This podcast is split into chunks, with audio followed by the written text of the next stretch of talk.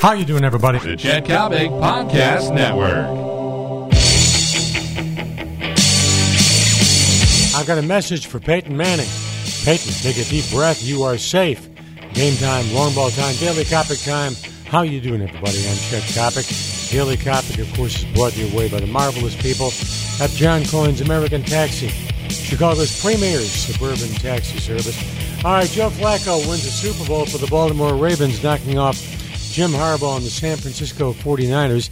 He gets the trip to Disney World. He winds up with the Corvette Stingray, and he appears on David Letterman's show on Monday night. And that's the catch.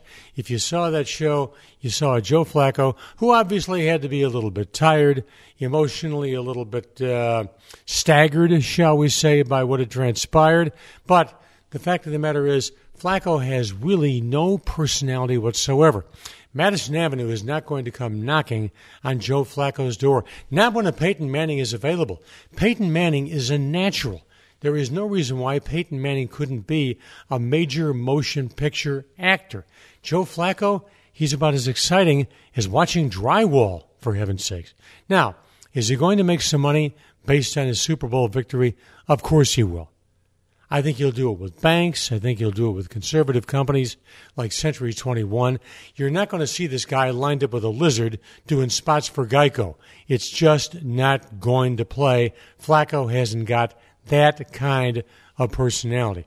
But meanwhile, I will say this. Look at the two quarterbacks who were in the Super Bowl. Joe Flacco, Colin Kaepernick, and then look at Jay Cutler in Chicago.